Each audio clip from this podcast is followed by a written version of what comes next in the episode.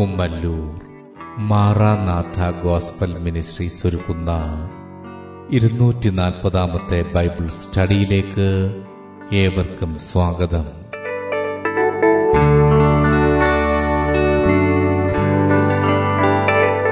ശിഷ്യത്വം എന്ന വിഷയത്തിന്റെ നൂറ്റി അൻപതാം ഭാഗത്തെ ആസ്പദമാക്കി ശിഷ്യത്വത്തിലേക്ക് എന്ന വിഷയത്തിന്റെ അൻപത്തിനാലാം ഭാഗമാണ് നിങ്ങൾ കേൾക്കുവാൻ പോകുന്നത്.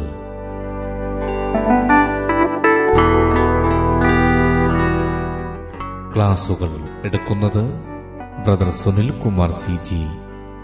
അന്വേഷണങ്ങൾക്ക് nine double four seven two zero double six eight zero.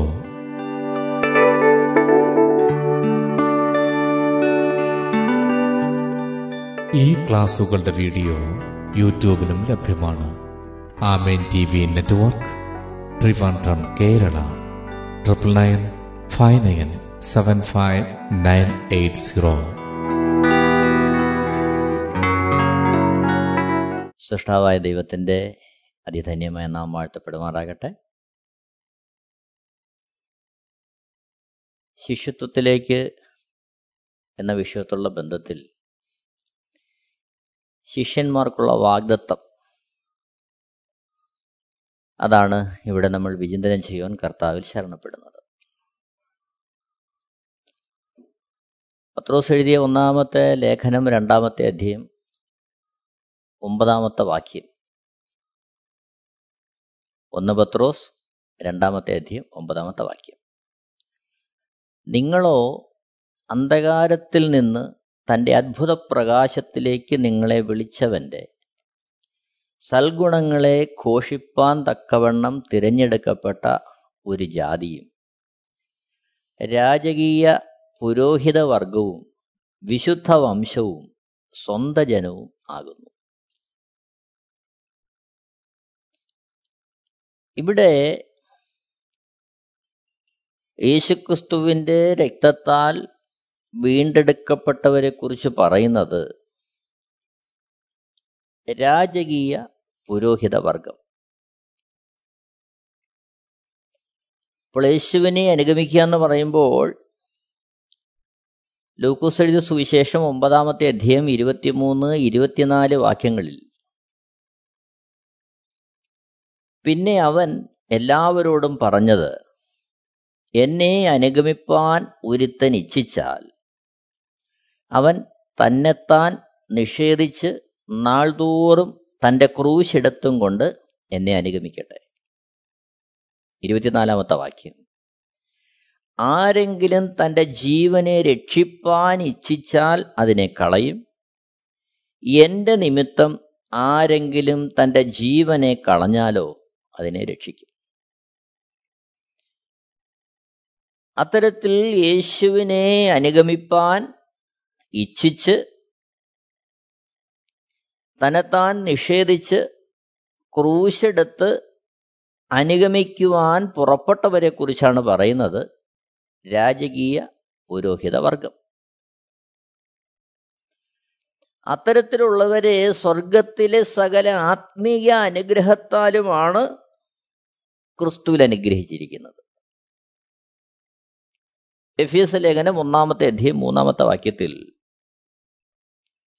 സ്വർഗത്തിലെ സകല ആത്മീയ അനുഗ്രഹത്താലും നമ്മെ ക്രിസ്തുവിൽ അനുഗ്രഹിച്ചിരിക്കുന്ന നമ്മുടെ കർത്താവായ യേശുക്രിസ്തുവിൻ്റെ ദൈവവും പിതാവുമായവൻ വാഴ്ത്തപ്പെട്ടവൻ. ഇവിടെ നാം കാണുന്നത് സ്വർഗത്തിലെ സകല ആത്മീയ അനുഗ്രഹത്താലും ക്രിസ്തുവിൽ അനുഗ്രഹിച്ചിരിക്കുകയാണ്. ആരെ?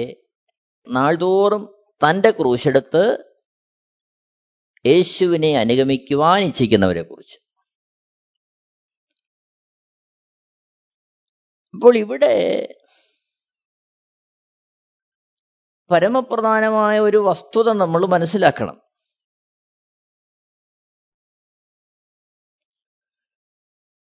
രാജകീയ പുരോഹിതവർഗം എന്ന വിഷയത്തോടുള്ള ബന്ധത്തിൽ നാം ചിന്തിക്കുമ്പോൾ ഇവിടെ പുരോഹിതന്മാർ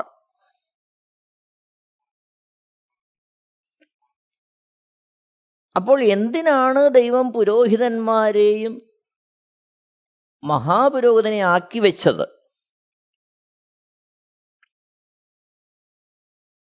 വിശുദ്ധ വേദപുസ്തകത്തിൽ അത് വ്യക്തമായിട്ട് നമുക്ക് കാണാൻ കഴിയുന്നുണ്ട്. പുതിയ നിയമത്തിലേക്ക് വരുമ്പോൾ നമ്മെ രാജകീയ പുരോഹിതവർഗം എന്ന് പറയുമ്പോൾ യേശുക്രിസ്തുവിൻ്റെ രക്തത്താൽ വീണ്ടെടുക്കപ്പെട്ട സകല ജനത്തെയും ജാതി മത വർഗ വർണ്ണ ഗോത്ര വ്യത്യാസങ്ങൾക്കതീതമായി രാജകീയ പുരോഹിതവർഗം എന്ന് വിളിക്കുമ്പോൾ പഴയ നിയമത്തിൽ ദൈവം തന്നെ തെരഞ്ഞെടുത്ത് ആക്കി വെച്ചൊരു കൂട്ടമുണ്ടായിരുന്നു, ലേവ്യ ഗോത്രം.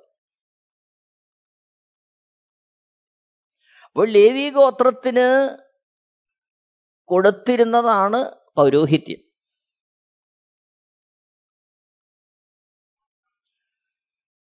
അപ്പോൾ എന്നാൽ ഈ കാലഘട്ടത്തിലോ ഈ കാലഘട്ടത്തിൽ ഓരോ സമൂഹങ്ങൾ അവരവർക്കായി മഹാപുരോഹിതനെയും പുരോഹിതന്മാരെയും മാനദണ്ഡങ്ങൾ ഉണ്ടാക്കി അതിൻ പ്രകാരം അവരോധിക്കുന്നതായിട്ട് നമ്മൾ ഈ കാലഘട്ടത്തിൽ കാണുന്നുണ്ട്. അത് മാനുഷികമായിട്ട് ചെയ്യുന്ന കാര്യമാണ്. എന്നാൽ വിശുദ്ധ വേദപുസ്തകത്തെക്കുറിച്ച് വായിക്കുമ്പോൾ നാം കാണുന്നു, സ്വർഗത്തിൽ എന്നേക്കും സ്ഥിരമായിരിക്കുന്നതാണ് ദൈവത്തിൻ്റെ വചനം. ആ സ്വർഗത്തിൽ എന്നേക്കും സ്ഥിരമായിരിക്കുന്ന ദൈവവചനത്തിൻ്റെ വെളിച്ചത്തിലാണ് ദൈവം കാര്യങ്ങൾ ചെയ്യുന്നത്.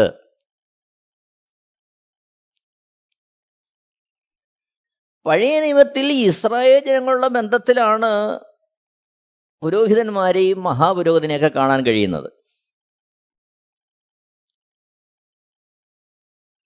പുറപ്പാട് പുസ്തകം ഇരുപത്തി ഒൻപതാമത്തെ അധ്യായം നാൽപ്പത്തിരണ്ടാമത്തെ വാക്യത്തിൽ, ഞാൻ നിന്നോട് സംസാരിക്കേണ്ടതിന് നിങ്ങൾക്ക് വെളിപ്പെടുവാനുള്ള സമാഗമന കൂടാരത്തിൻ്റെ.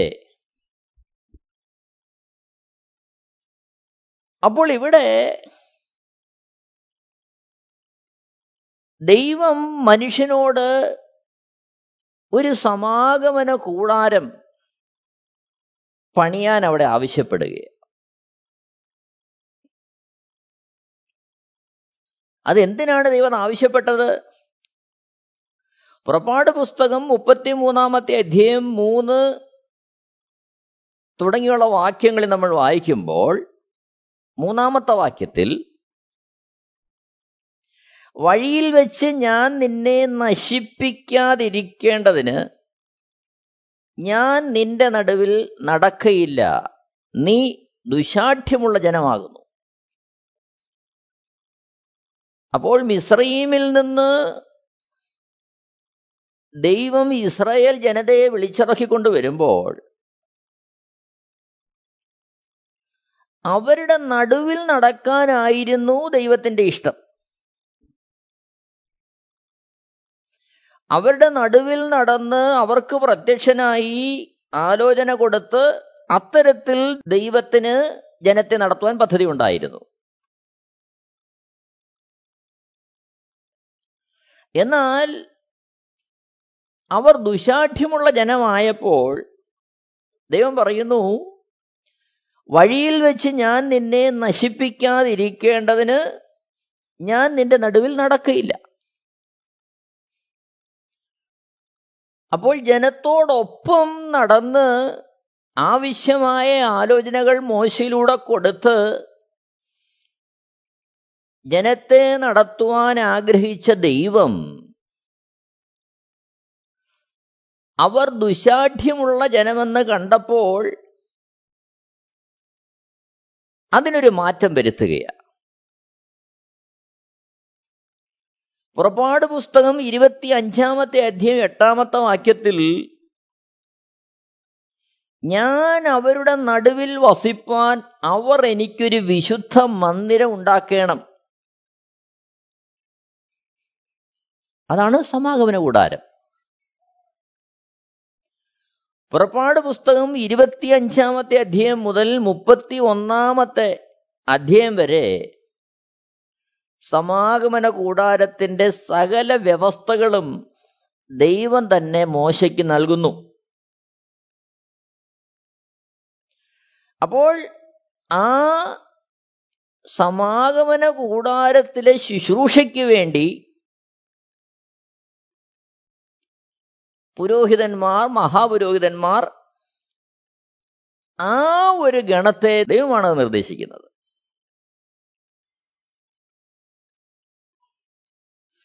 എന്നാൽ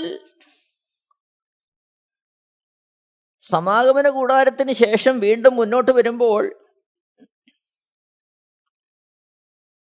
ശേഷം രാജാക്കന്മാരുണ്ടാകുന്നു.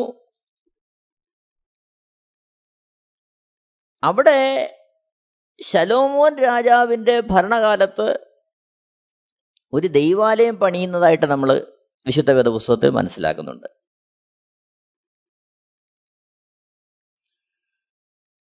ഒന്ന് രാജാക്കന്മാരുടെ പുസ്തകം ആറ് ഏഴ് എട്ട് അധ്യായങ്ങളിൽ ആ ദൈവാലയത്തിൻ്റെ പണി നമുക്കവിടെ കാണാൻ കഴിയും. എട്ടാമത്തെ അധ്യായം പത്ത് പതിനൊന്ന് വാക്യങ്ങളിൽ പുരോഹിതന്മാർ വിശുദ്ധ മന്ദിരത്തിൽ നിന്ന് പുറപ്പെട്ടപ്പോൾ മേഘം യഹോവയുടെ ആലയത്തിൽ നിറഞ്ഞു. യഹോവയുടെ തേജസ് യഹോവയുടെ ആലയത്തിൽ നിറഞ്ഞിരുന്നത് കൊണ്ട് മേഘം നിമിത്തം ശുശ്രൂഷ ചെയ്യേണ്ടത് നിൽപ്പാൻ പുരോഹിതന്മാർക്ക് കഴിഞ്ഞില്ല. ഒന്ന് രാജാക്കന്മാരുടെ പുസ്തകം ഒമ്പതാമത്തെ അധ്യായം ഒന്ന് മുതൽ ഒമ്പതിലുള്ള വാക്യങ്ങളിൽ ശലോമോനോടുള്ള ദൈവിക ഉടമ്പടി നമ്മളവിടെ കാണുന്നു. അതിൻ്റെ രത്നചുരുക്കം ഇതാണ്: കൽപ്പനകളും ചട്ടങ്ങളും പ്രമാണിച്ചാൽ നന്മ, അല്ലെങ്കിൽ തിന്മ. ഇതാണ് അതിൻ്റെ രത്നചുരുക്കം.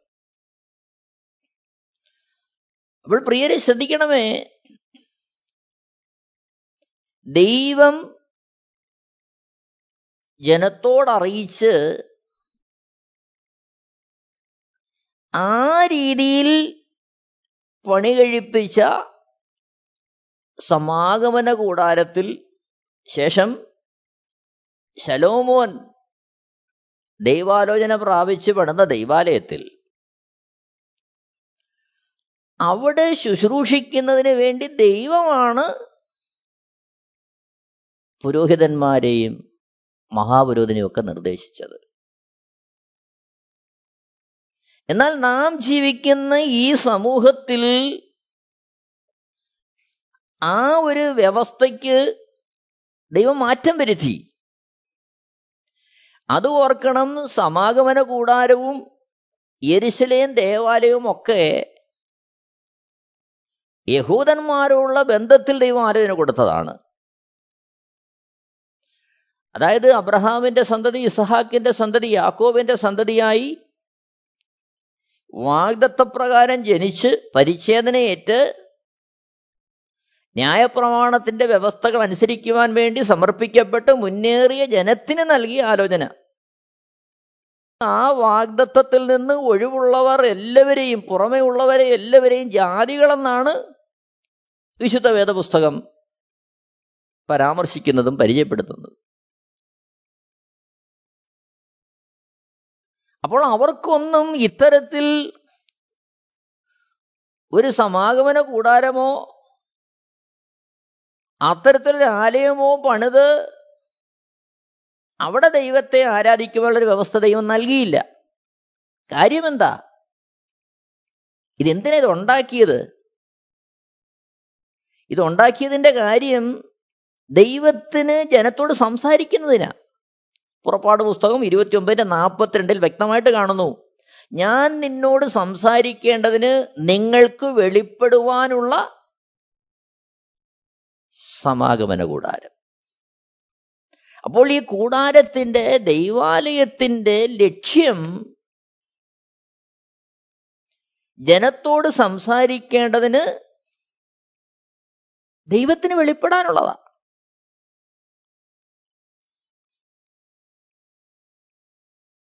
അവിടെയാണ് നമ്മൾ വളരെ വ്യക്തമായിട്ട് നാം നടക്കുന്ന വഴികളെ ശോധന ചെയ്യേണ്ടതിൻ്റെതായ ആവശ്യം വരുന്നത്. എന്നാൽ ഏറ്റവും ദയനീയമായ അവസ്ഥ നമ്മുടെ പൂർവികന്മാർ ചെയ്തുകൊണ്ടിരിക്കുന്ന കാര്യങ്ങൾ പലപ്പോഴും നമ്മൾ കണ്ണുമടച്ച് അങ്ങനങ്ങ് പിന്തുടരുക. എന്തിനാണ്, എന്താണ് ഇതിൻ്റെ ഉദ്ദേശം, എന്തിനാണ് ഇത് നടത്തപ്പെട്ടതൊന്നും നമ്മൾ പലപ്പോഴും എന്ത് ചെയ്യാറില്ല, ആരായാറില്ല. ഒരു വേള തിരുവെഴുത്ത് നമ്മുടെ ഉണ്ടെങ്കിൽ പോലും അത് പരിശോധിക്കാനോ അതിൽ നിന്ന് ദൈവവചനത്തിലെ ആത്മീയ സത്യങ്ങൾ ഗ്രഹിക്കാനോ പലരും തയ്യാറാകുന്നുമില്ല. അതാണ് ദയനീയമായ മറ്റൊരു സത്യം. മത്തായി സുവിശേഷം പതിനഞ്ചാമത്തെ അധ്യായം ഒന്ന് മുതൽ മൂന്ന് വരെയുള്ള വാക്യങ്ങൾ വായിക്കുമ്പോൾ, മത്തായി സുവിശേഷം പതിനഞ്ചാമത്തെ അധ്യായം ഒന്ന് മുതൽ മൂന്ന് വരെ, അനന്തര യെരുശലേമിൽ നിന്ന് പരീശന്മാരും ശാസ്ത്രിമാരും യേശുവിൻ്റെ അടുക്കൽ വന്നു, നിന്റെ ശിഷ്യന്മാർ പൂർവന്മാരുടെ സമ്പ്രദായം ലംഘിക്കുന്നത് എന്ത്? അവർ ഭക്ഷിക്കുമ്പോൾ കൈ കഴുകുന്നില്ലല്ലോ എന്ന് പറഞ്ഞു. മൂന്നാമത്തെ വാക്യം, അവൻ അവരോട് ഉത്തരം പറഞ്ഞത്, നിങ്ങളുടെ സമ്പ്രദായം കൊണ്ട് നിങ്ങൾ ദൈവകൽപ്പന ലംഘിക്കുന്നതെന്ത്? അപ്പോൾ ഇവിടെ പൂർവന്മാരുടെ സമ്പ്രദായം കൊണ്ട് എന്ത് ചെയ്യുക? ദൈവകൽപ്പന ലംഘിക്കുക. അപ്പോൾ നാം നേരിടുന്ന ഏറ്റവും വലിയൊരു അപജയം ഇതാണ്. ദൈവത്തിന് പ്രത്യക്ഷപ്പെടുവാൻ, ദൈവത്തിന് ജനത്തോട് സംസാരിക്കുവാൻ, ആലയം പണിയുവാൻ ദൈവം മോശയോട് ആവശ്യപ്പെട്ടു. അത് ജനത്തോട് സംസാരിക്കുന്നതിന് വേണ്ടിയാണ്. എന്നാൽ മുന്നോട്ട് വരുമ്പോൾ ശലോമോൻ ദേവാലയം പണിയുന്നു. അത് ദാവീദിന്റെ ആഗ്രഹം ദൈവസനിൽ ഉണർത്തിച്ചപ്പോൾ ദൈവം തന്നെ ചോദിക്കുന്നുണ്ട്, ഏതെങ്കിലും ഒരു ആലയത്തിനകത്ത് ഞാൻ വസിക്കുവാൻ തക്കവണ്ണം കഴിയുമോ? എങ്കിലും ദാവീദിന്റെ ഇഷ്ടം മാനിച്ച്, അവൻ്റെ ആഗ്രഹം മാനിച്ച് ദൈവം ഒരാലയം പണിയുവാൻ ദാവീദിന് നിർദ്ദേശം കൊടുക്കുന്നു. പക്ഷെ അത് പൂർത്തീകരിക്കപ്പെടുന്നത് ശലോമോനാൽ ആയിരിക്കുമെന്ന് ദൈവം വ്യക്തമായിട്ട് പറയുകയാണ്. അപ്പോൾ ദൈവം ദൈവത്തിൻ്റെ ഭാഗത്ത് നിന്ന് നിർദ്ദേശം കൊടുത്തത് സമാഗമന കൂടാരത്തിന് വേണ്ടിയാണ്. അതും എന്തിനു വേണ്ടിയാ? ജനത്തോട് സംസാരിക്കുവാൻ. എന്നെ കേൾക്കുന്ന പ്രിയരെ, എന്നാൽ ഇന്ന് നാം ആലയങ്ങൾ പണിതു കൂട്ടുന്നു. നമ്മുടേതായ നിലയിൽ പൂർവന്മാരുടെ സമ്പ്രദായം അനുഗമിച്ചുകൊണ്ട് നമ്മൾ എന്ത് ചെയ്യുക? പുരോഹിതന്മാരെ ആക്കുന്നു, മഹാപുരോഹിതനെ നിയമിക്കുന്നു, അങ്ങനെ കാര്യങ്ങൾ പോവുകയാണ്. പക്ഷെ ഓർക്കുക, സ്വർഗത്തിൽ എന്നേക്കും സ്ഥിരമായിരിക്കുന്ന ദൈവത്തിൻ്റെ വചനം അതേ അർത്ഥത്തിൽ പരിശോധിക്കുമ്പോൾ ആ പൂർവന്മാരുടെ സമ്പ്രദായത്തെ അനുസരിച്ചുകൊണ്ട് എന്താണ് നടക്കുന്നത്? ദൈവകൽപ്പനയുടെ ലംഘനമാണ് നടക്കുന്നത്. നമ്മൾ മനസ്സിലാക്കണം. എന്നാൽ ഈ കാലഘട്ടത്തിൽ ദൈവം ആഗ്രഹിക്കുന്നത് എന്താ? എല്ലാ ആലയങ്ങളെയും അതിൻ്റെ ആ സ്ഥാനത്തുനിന്ന് നീക്കിക്കളഞ്ഞിട്ട് ദൈവം സംസാരിക്കുവാൻ, നമ്മളിലേക്ക് വസിക്കുവാനാണ് ദൈവം ആഗ്രഹിക്കുന്നത്. യിരെമ്യാ പ്രവചനം മുപ്പത്തി ഒന്നാമത്തെ അധ്യായം മുപ്പത്തി ഒന്ന് മുതൽ മുപ്പത്തി മൂന്ന് വരെ വായിക്കുമ്പോൾ, യിരെമ്യാ പ്രവചനം മുപ്പത്തി ഒന്നാമത്തെ അധ്യായം മുപ്പത്തി ഒന്ന് മുതൽ മുപ്പത്തി മൂന്ന് വരെ, ഞാൻ ഇസ്രായേൽ ഗൃഹത്തോടും യഹൂദാ ഗൃഹത്തോടും പുതിയൊരു നിയമം ചെയ്യുന്ന കാലം വരും എന്ന് യഹോവയുടെ പാട്. ഞാൻ അവരുടെ പിതാക്കന്മാരെ കൈക്ക് പിടിച്ച് മിസ്രയീം ദേശത്തു നിന്ന് കൊണ്ടുവന്ന നാളിൽ ഞാൻ അവരോട് ചെയ്ത നിയമം പോലെയല്ല. ഞാൻ അവർക്ക് ഭർത്താവായിരുന്നിട്ടും അവർ എൻ്റെ നിയമം ലംഘിച്ചു കളഞ്ഞു എന്ന് യഹോവയുടെ അരുളപ്പാട്. മുപ്പത്തിമൂന്നാമത്തെ വാക്യം, എന്നാൽ ഈ കാലം കഴിഞ്ഞ ശേഷം ഞാൻ ഇസ്രായേൽ ഗൃഹത്തോട് ചെയ്യുവാനിരിക്കുന്ന നിയമം ഇങ്ങനെയാകുന്നു, ഞാൻ എൻ്റെ ന്യായപ്രമാണം അവരുടെ ഉള്ളിൽ ആക്കി അവരുടെ ഹൃദയങ്ങളിൽ എഴുതും. ഞാൻ അവർക്ക് ദൈവമായും അവർ എനിക്ക് ജനമായും ഇരിക്കും എന്ന് യഹോവയുടെ അരുളപ്പാട്. യെഹെസ്കേൽ പതിനൊന്നിൻ്റെ പത്തൊൻപത് ഇരുപത് വാക്യങ്ങളിലേക്ക് വരുമ്പോൾ, അവർ എൻ്റെ ചട്ടങ്ങളിൽ നടന്നു എൻ്റെ വിധികളെ പ്രമാണിച്ചാചരിക്കേണ്ടതിന് ഞാൻ അവർക്ക് വേറൊരു ഹൃദയത്തെ നൽകുകയും പുതിയൊരാത്മാവിനെ ഉള്ളിലാക്കുകയും ചെയ്യും. കല്ലായുള്ള ഹൃദയം ഞാൻ അവരുടെ ജഡത്തിൽ നിന്ന് നീക്കി മാംസമായുള്ള ഹൃദയം അവർക്ക് കൊടുക്കും. അവർ എനിക്ക് ജനമായും ഞാൻ അവർക്ക് ദൈവമായിരിക്കും. ഇതാണ് പുതിയ നിയമത്തെക്കുറിച്ച് ദൈവം ആഗ്രഹിക്കുന്നത്. അപ്പോൾ ഈ ഒരവസ്ഥയിൽ നാം തന്നെ ദൈവത്തിൻ്റെ മന്ദിരമായി മാറി. എന്നാൽ പുതിയ നിയമത്തിലേക്ക് വരുമ്പോൾ നാം തന്നെ പുരോഹിതന്മാരായി മാറി ദൈവത്തെ അതേ അർത്ഥത്തിൽ അനുസരിച്ച് ദൈവസാന്നിധ്യം അനുഭവിച്ച് മുന്നേറാനാണ് ദൈവം നമ്മളെ വിളിച്ചിരിക്കുന്നത്. അപ്പോൾ അവിടെ രാജകീയ പുരോഹിത വർഗമായിട്ട് നമ്മെ ദൈവം മാറ്റുകയാണ് നമ്മെ ദൈവം മാറ്റുകയാണ് അതോടൊപ്പം ഓർക്കണം, നാം മാറുന്നതോടൊപ്പം, അത്തരത്തിൽ നമ്മളെ മാറ്റുന്നതിനോടൊപ്പം അവിടെ നമുക്കായിട്ട് ഒരു മഹാപുരോഹിതനുമുണ്ട്. അത് ഏതെങ്കിലും സമൂഹങ്ങൾ അവരുടേതായ ആ നിബന്ധനകൾ വെച്ച് നിയോഗിക്കപ്പെടുന്ന ഒരു പുരോഹിതനോ പൗരോഹിത്യമോ അല്ല, ദൈവത്താൽ നൽകപ്പെടുന്ന ഒരു പൗരോഹിത്യം. നോക്കണം, എബ്രായ ലേഖനം ഏഴാമത്തെ അധ്യായം ഒന്ന് മുതൽ ഇരുപത്തിയഞ്ച് വരെയുള്ള വാക്യങ്ങളിൽ ആ മാറാത്ത പൗരോഹിത്യത്തെക്കുറിച്ച് നമ്മൾ വായിക്കുകയാണ്. എബ്രായ ലേഖനം ഏഴാമത്തെ അധ്യായം ഒന്ന് മുതൽ ഇരുപത്തിയഞ്ച് വരെയുള്ള വാക്യങ്ങൾ. അതിൽ ഇരുപത്തി മൂന്നാമത്തെ വാക്യത്തിൽ നമ്മൾ കാണുന്നു, ഇരുപത്തി മൂന്നാമത്തെ വാക്യം, എബ്രായ ലേഖനം ഏഴാമത്തെ അധ്യായം ഇരുപത്തി മൂന്നാമത്തെ വാക്യം: മരണം നിമിത്തം അവർക്ക് നിലനിൽപ്പാൻ മുടക്കം വരിക കൊണ്ട് പുരോഹിതന്മാർ ആയിത്തീർന്നവർ അനേകരാകുന്നു. ഇത് പഴയ നിയമകാലത്തെ പുരോഹിതന്മാരെ കുറിച്ച് പറയുകയാണ്. കാരണം അങ്ങനെ പഴയ നിയമകാലത്ത് ന്യായപ്രമാണപ്രകാരം പുരോഹിതന്മാരാകുന്നവർ മരണം നിമിത്തം നീങ്ങിപ്പോവുകയാണ്. കാരണം മനുഷ്യരായതുകൊണ്ട് അവർ പുരോഹിതന്മാരായതിനു ശേഷം കുറച്ചു നാൾ കഴിയുമ്പോൾ മരിക്കുന്നു. പിന്നെ വീണ്ടും പുരോഹിതന്മാരെ വേണ്ടി വരുന്നു. അപ്പോൾ മരണനിമിത്തം അവർക്ക് നിലനിൽപ്പാൻ മുടക്കം വരിക കൊണ്ട് പുരോഹിതന്മാർ ആയിത്തീർന്നവർ അനേകരാകുന്നു. ഇരുപത്തിനാലാമത്തെ വാക്യം യേശുക്രിസ്തുവിനെ കുറിച്ച് പറയുകയാണ്: ഇവനോ എന്നേക്കും ഇരിക്കുന്നത് കൊണ്ട് മാറാത്ത പൗരോഹിത്യമാകുന്നു പ്രാപിച്ചിരിക്കുന്നത്. അപ്പോൾ യേശുക്രിസ്തു പ്രാപിച്ച പൗരോഹിത്യം മാറാത്ത പൗരോഹിത്യമാണ്. മാറാത്ത പൗരോഹിത്യം, ഒരിക്കലും തീരാത്ത പൗരോഹിത്യം, അവസാനിക്കാത്ത പൗരോഹിത്യം. ഇരുപത്തഞ്ചാമത്തെ വാക്യം: അതുകൊണ്ട് താൻ മുഖാന്തരമായി ദൈവത്തോടടുക്കുന്നവർക്ക് വേണ്ടി പക്ഷവാദം ചെയ്യുവാൻ സദാ ജീവിക്കുന്നവനാകയാൽ അവരെ പൂർണ്ണമായി രക്ഷിപ്പാൻ അവൻ പ്രാപ്തനുമാകുന്നു. ഇതാണ് ഇവിടുത്തെ വിഷയം.